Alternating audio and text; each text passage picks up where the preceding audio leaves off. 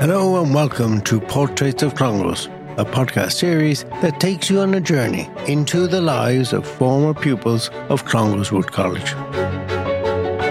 My name is Rossa McDermott, and in this podcast series, we will speak with alumni from Clongowes to hear their first hand accounts of the transformative impact this school has had on their lives. Today, our guest is Drew Flood, hotelier for many, many years, the K Club, the Cliff Town House, and now works as a fundraiser for Aware. He left Clongowes in 1984. Drew, my first question is the same question for everybody is how was your time in Clongowes and how do you remember it? Rossa, good morning to you. It was extraordinary in the sense that I'm the youngest of six from Rostrevor uh, in County Down, and I had two other brothers ahead of me. My oldest brother, John, McNally, who sadly passed away this January, and then my other brother, Richard Flood. So they'd gone before me. And I think while they adored their time in Clongowes, I think the whole environment in Clongowes was, was quite tough then. Yeah. And me being the youngest, I think there was a big worry uh, that when Drew arrived in Clongowes, would, uh, would he survive day one or would he be calling uh, Oh. headquarters in Rostrevor Yeah. uh, to get the hell out of the place? But like everything in life, what, what, what you expect to happen never happens. And I arrived in 1978 up that avenue, uh, which everyone remembers straight out of Harry Potter. And I would happily say I had six absolutely fabulous years in CWC. I thoroughly enjoyed it on two fronts. I think the time I was there, there was the team of, of Michael Sheil, who we all know, the disciplinarian, and then there was the wonderful liberal headmaster, Phil Fogarty, who just brought a totally different ethos, uh, Rossa, to Clongowes. And I think the success and how I got on in Clongowes was totally due to those two guys. Yeah, we, we only got one year of Phil Fogarty because we left in 78. So we had uh, M- Mick Sheil for about slightly longer, but he was only active as a prefect in our Yeah. sixth year. Yeah.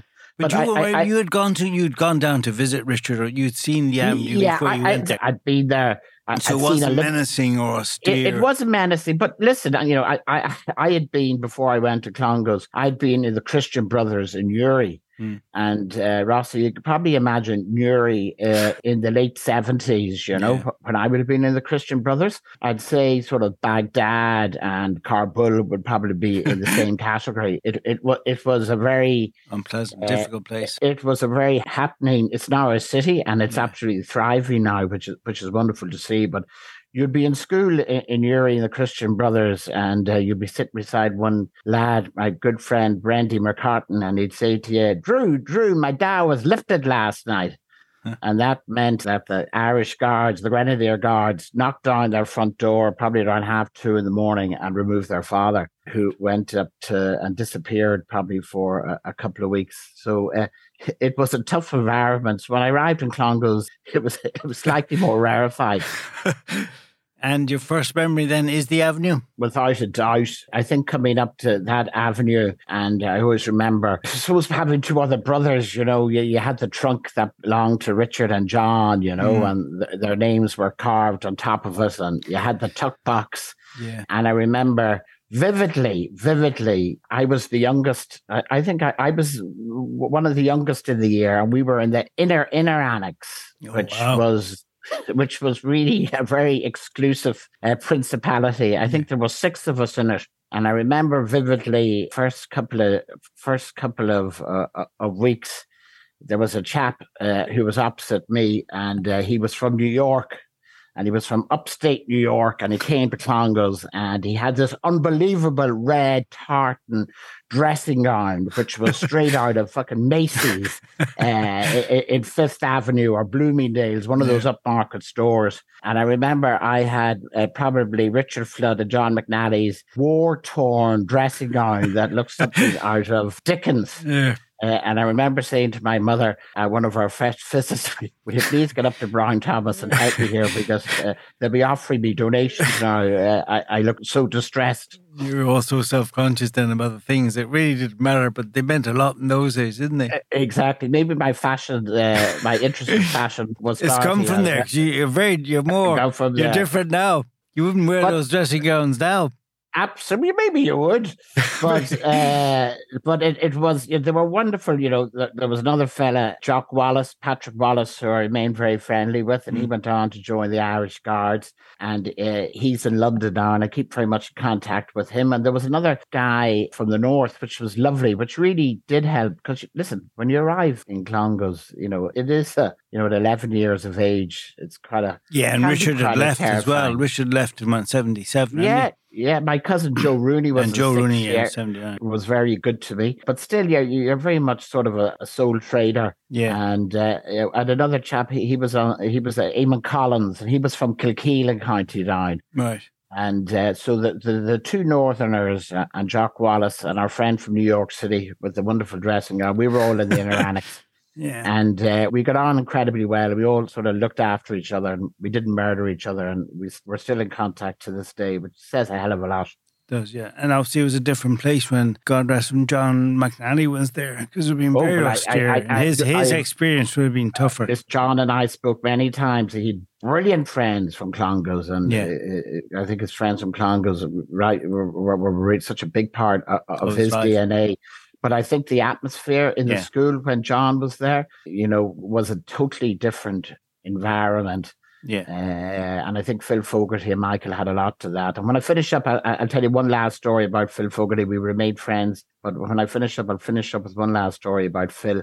But it, it, it was a good environment. And I actually think being in that inner annex, it might sound a bit odd to other people who are in the dorms or further down. Yeah it probably suited because we were a bit younger and you know it was just it was it was nice it was a nice more more civilized environment yeah it's kind of funny because i had two or three experiences like that not in uh, rudiments uh, but i was in what they called the rat's hole in oh, grammar gosh, and yes. syntax. So you kind yeah. of eight of you become a subgroup in a way. And then yes. uh, next thing i was in the hotel the next year. So we had until fifth year 10 of us were friends because we're a small subset. So it does have something to do uh, the way you meet friends, as you say in the inner annex. You get yeah, closer it, to people it, in a different way. Exactly, because you know there were sixty-eight in in our year, and uh, so I, I, think starting off, you know, in rudiments, and, and then we, we had Leonard Moloney, oh yeah, uh, who has now risen to dizzy heights. Oh, absolutely. Uh, we had Leonard was a scholastic then, and you know he was just a lovely fella. Yeah, you know, uh, was a very nice guy. Joe Ward was there as well. Yeah. But Leonard was somebody who I fond memories of. Yeah, we didn't have Leonard. Joe Warhoff, who we had uh, in Rudiments, uh, so he was there all Until, uh, if I might tell one story out of school, uh, I always remember uh, Leonard was very proud. His parents were coming up to visit him. You know, we were all told to make sure the place was tidy and, and ship shape for the arrival of his mum and dad. They were very, very proud of him, naturally, you know. Yeah.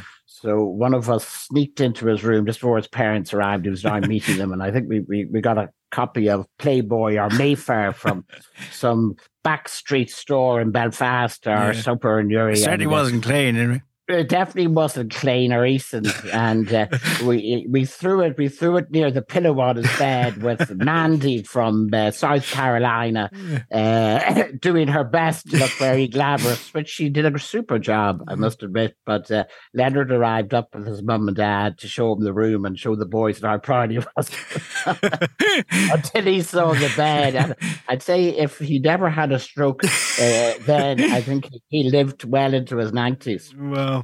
And then if I switched gears and said to you, what kind of values or disciplines have you adopted from through your life that you got from your time in Clongowes? What might they be? Yeah, well, I suppose there's there's a number of things that you know. It sounds a simple thing, but I think as growing up as kids, and you know when you're developing and everything, there's a wonderful thing. Uh, I always remember my dad about routine, and it's, mm. it sounds an odd thing, but there, there, there was a real workings of you know how that your how how your day sort of panned out you know? Mm. from breakfast to the morning everything was, was was sort of planned out which i think you know that sort of structure and sort of discipline and also the other i think is, is a very positive thing.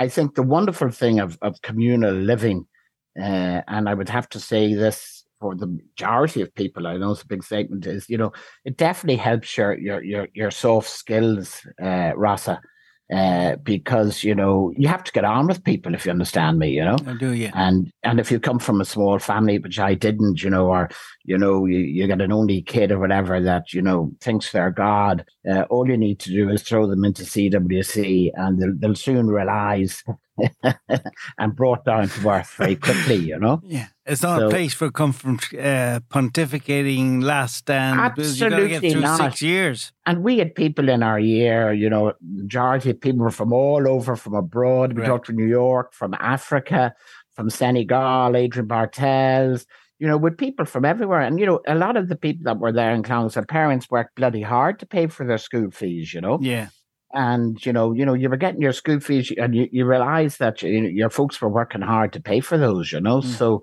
I know there were some that that that that, that, that wouldn't have even entered the radar. yeah But uh but you it's know, always it's always a destined for you wasn't it because your family have gone there Yeah, my dad had been there. My my, uh, my uncle, or granduncles had been there. We, we we had a good sort of tradition with the place. So so what did it teach me? I really think probably two sort of things sort of stand out. I think it sort of gave you a, a, a sort of a, a quiet sort of not confidence is probably the wrong word, but a feeling that uh, in in life, and I suppose as you see in life as you go on, because we all get knocks, you know, that's Yeah. that's that's the reality of life. I think it gives you sort of a feeling that sort of things will work out, if you understand me, you Yeah. know.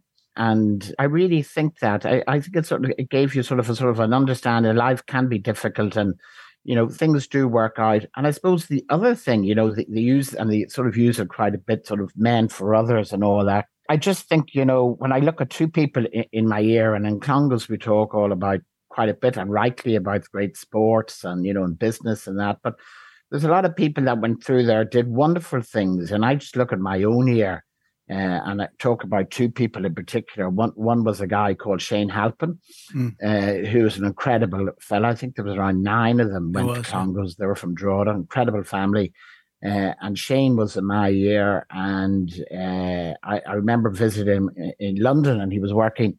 Now, this would have been when we left school, would have been in the early nineties, and uh, he was working in a big PR, big public relations company in London. And one evening, you know, we went out for a few drinks, and then he was telling me he was going off that he was covering these shifts with people that were dying in London uh, uh, of HIV, of AIDS in, the nineties.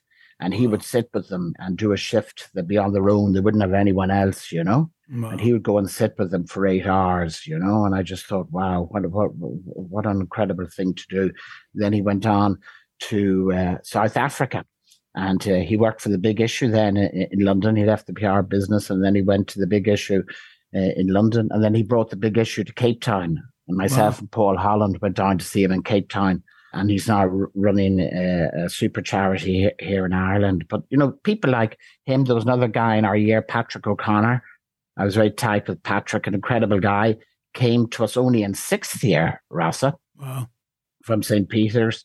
Very colourful fella. And he, after UCD, went down to Mozambique to work for, with Concern. And he worked out there and he got malaria with Concern and, and he died. Was Uh, and yeah, and funny, we're, we're having a we had a we had a golf outing for him every year, and the boys kept going uh, down in Wexford. And we're, we're having his final thirty year uh, golf outing, and it's for, for him on Monday, which which is unbelievable. And his Wow. son Tendai O'Connor from Mozambique went to Clongowes uh, Hey. and is now running Pernod Ricard. He's one of the top guys out there in South Africa. So a happy ending to so two two guys. You know the point I'm trying to make. Who, you know who who really yeah, well, below out. the radar because when I started this thing on a side note, um, Drew, everybody says, you know, I want to hear Mick O'Leary. He's turned me down because he doesn't need the publicity he thinks. And he should do this. They go for the Uh, typical give, people. We'll give, but we'll said, give Mick a gentle push. uh, he will get him in the end. But my point was, this is not about the typical guys. This is about uh, people who may be in the middle radar or below the radar. But I was unaware no. of the two people you talked about, and even even your own contribution to where in the time you've gone that way. I mean, it's off the radar of most people, but that is Yeah. something the Men for Others obviously stands for in some way. I know it's kind of a cliche, but it obviously Yeah. means something. those were two people in my year who I have great regard for this year. But uh, particularly, I want to talk about my own year, Russell, for a second. Yeah. And uh, I think academically, uh, we we weren't Oxford Dons. But I think, uh, as Phil Fogarty used to say, socially, you'd be the one of people you'd want to have at a party or right. at a room. Uh, and but the other thing I'd say about my year is that when things don't, you know, we all know in life, and we talk about it and aware a lot about, you know, in our court, well, you know, when things are going well, how do you hand, you know, when things are going well in life, you've no issue. But, you know, when you've slight bit of turbulence, you know, yeah, how do you get on during that? We talk about that a lot in mental health, but I just look at my own year and I just think for myself, you know, the support I got from my friends and, and you know, I, I see them I see them all the time. You know, we're still in contact with wonderful WhatsApp. We meet up and, uh, uh, you know, particularly, you know, you know, I've remained tight with quite a lot of them. You know, just the wonderful friendships, and the great thing about it is it's reciprocal, and I think that's the most wonderful thing if you can get a relationship in life that's reciprocal and goes you know, so long. I mean, we're we're having our forty fifth reunion now. You yeah, we're forty. Yeah, yeah. So I mean, that is a lasting testimony of what happens for the six years. It creates something that uh, germinates and continues for years and years. Yeah, and I, I, I really, I really, really advocate. I look at look at the, you know, uh, I, I, have a painting or a picture uh, uh, uh in the hall uh, here, and you know, the odd time rushing out to work, I, I, I, look up at it, you know, mm. and we're forty years next year, and uh, you know, some of them, you know, absolutely, uh, absolutely uh, wonderful, wonderful, wonderful, uh, wonderful guys, and uh, a, a, big, a big part uh, of, of, my life. And yeah. as Gerry Adams used to say, you know who you are, so uh, we, we don't need to go down that road. you know who you are. Exactly. And we've talked about the memory of the avenue. Is there any? Are there any specific names of people of the people that oh, taught yeah. you that I, stand I, out? I, yeah, definitely. Uh, you know, you know, I, I, Miss Doyle, Margaret Doyle. I, I got to mention Margaret Doyle. Margaret Doyle was an incredible uh, trailblazer when you think of travel, where she and she she doesn't get the recognition in Clongowes that she should when I think, you know, during the 70s, 80s, and 90s, she was bringing groups of lads. I went to Paris with her and I spoke about that with Michael Sheil. She brought a group to Moscow. Mm. Imagine going to Moscow, you know, yeah. you know, uh, Ma- those years. Moscow. Yeah, yeah. In the 80s, to go to Moscow, I wasn't allowed to go. They thought I might defect. But uh, they, she, she brought them to Berlin. We are in Berlin. Like the wall hadn't come down, yeah. Yeah, it, absolutely uh, extraordinary. And I suppose the other, I just think right, I'm looking at the picture. I brought it down here to give me jig my memory when when we were talking about it, and I, I think the O'Conor Don. Yeah, uh, and I remember him vividly. That uh, you know he used to do the swimming. You know yeah. he used to look after the swimming, and he was very tall. He was very regal, and we were yeah. told in first or second year that he was the High King of Ireland. Yeah, he's he had a title, and obviously being from the north of Ireland, I thought that was absolutely marvelous. He was a king.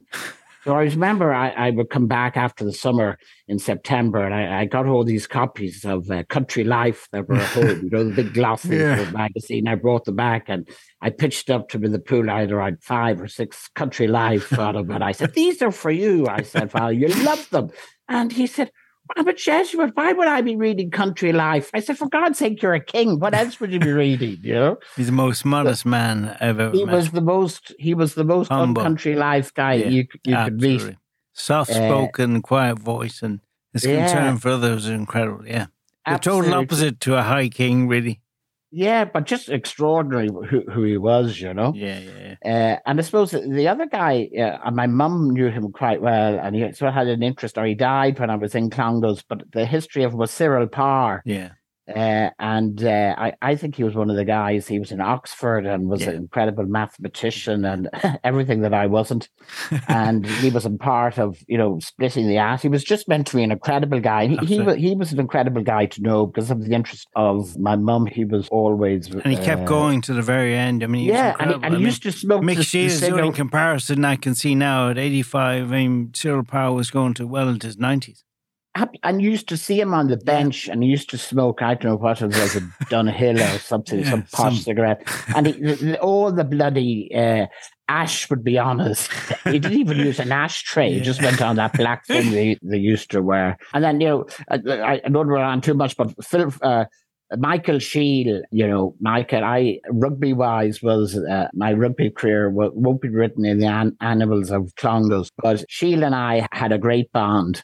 And uh, I suppose being from the north and with the connection with Rostrevor, where he lived during the war, I got on particularly well with him. And uh, when we were in fifth and sixth year, we formed this group, and it was called uh, it was called the Prayer Group. Rossa. Yeah. yeah. And uh, there was around eight guys into it. It was one of the most exclusive clubs uh, in Clongowes, and Sheil was our padre, and our and he he used to host the meetings, and uh, Porrick Parr of the IRFU uh, fame was in it, and Barry Costello, uh, another good pal, and Jock Wallace, who's in London. It was, it, everyone was sort of a bit of a renegade. I think you had to be a lost soul to be brought into it.